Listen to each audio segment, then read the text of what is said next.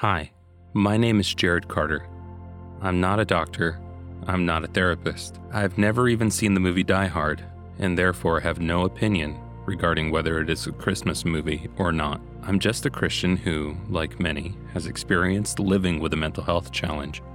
This is Bless This Brain. Which of my symptoms are the result of my spiritual health, and which of my symptoms are the result of mental illness? This is, in my opinion, an unhelpful question. But why is it unhelpful? I'm going to use an example I have no right using, and that's the example of a boat with a hole in it.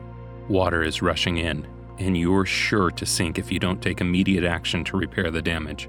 You have at your disposal a number of tools that you can use to repair it.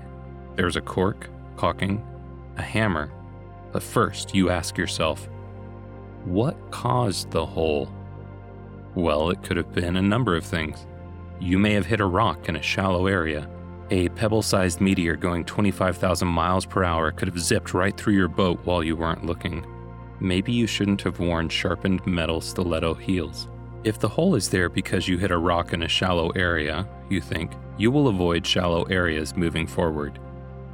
If a pebble sized meteor caused the damage, it's likely a piece of cork could be used to slow the leak considerably.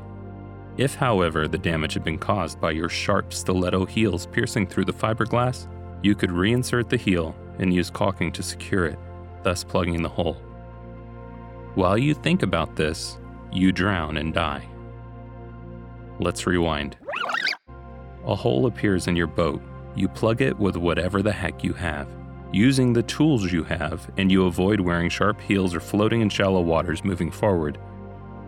You return safely to shore, where you treat yourself to lobster and feed french fries to seagulls.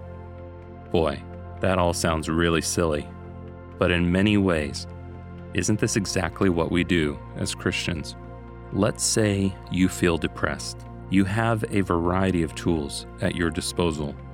You have prayer, quiet time with the Lord, community, reducing screen time, adjusting sleep schedules, maybe changing jobs, or going for a walk sometimes, or making changes to your diet, or incorporating medication, or seeing a therapist. But first, you ask yourself, What's causing my depression? Well, maybe it's because I don't seek the Lord. Don't venture to secure joy and peace through the supernatural means afforded to me in Christ. Maybe it's because I continue to eat ice cream before bed, even though I know it's going to hurt my stomach and keep me up all night. Maybe it's because I've suffered from traumatic experiences and have yet to talk to a professional about it. And while you're thinking about this, you drown in your depression. Now, let's rewind and try something different. I find myself in a state of depression. I call out to God in my distress. I seek wisdom in His Word and support in my faith community. And I go for walks. And I maybe take a Lactaid pill when I eat ice cream, and I eat it once a week instead of six. And I start applying for some lower stress jobs. And I make the call to see a therapist or a psychiatrist or, well, you get the idea. We are whole people, whole created beings. We were saved by a gospel rooted in the spirit and the flesh.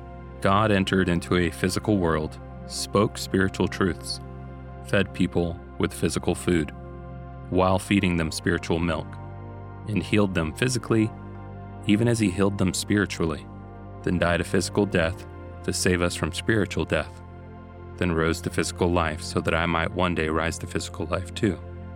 If Jesus' ministry to us is both physical and spiritual, shouldn't that inform how we care for the creation that is ourselves?